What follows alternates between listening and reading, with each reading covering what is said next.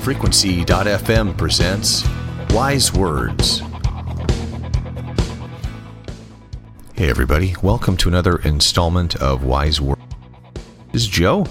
Dan is actually on a mission trip in Jamaica, so he's uh, not going to be joining us for this Wise Words, but I just want to quickly introduce our guest for this installment, which is Ross King, who is our episode 10 guest.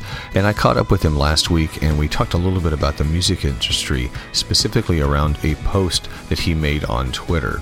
And um, we are speaking about one of the items in a long list of hard truths about working in the music industry.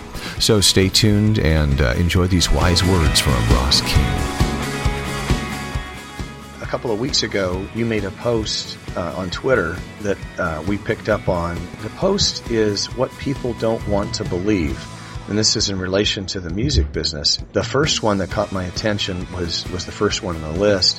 The synopsis is only blockbusters count and make serious money. Right. It seems like the the point of that, if you go on to, to read a little bit more, but it seems like he's kind of saying that things have to hit big or it doesn't doesn't really matter. A bunch of small things coming together isn't going to cut it. You know, you're not going to you're not going to break through whatever glass ceiling or uh, your favorite analogy for that is, but you know, you're not you're not going to have that.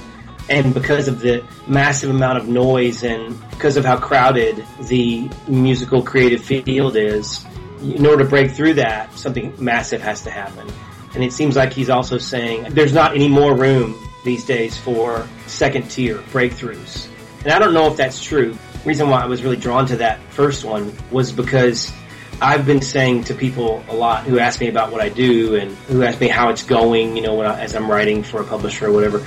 I, I'll say all the time, there's no middle class in Christian songwriting. There's simply people who are making under $20,000 per year doing it and people who are making a lot of money. Obviously, that's a, gen- a, generalization, but I found it to be very, very true. Obviously, I'm in that lower tier, you know, but but it's not my only job. So, but but it, it, I think it, it definitely is true that there is a great difficulty because of the internet, all the social media.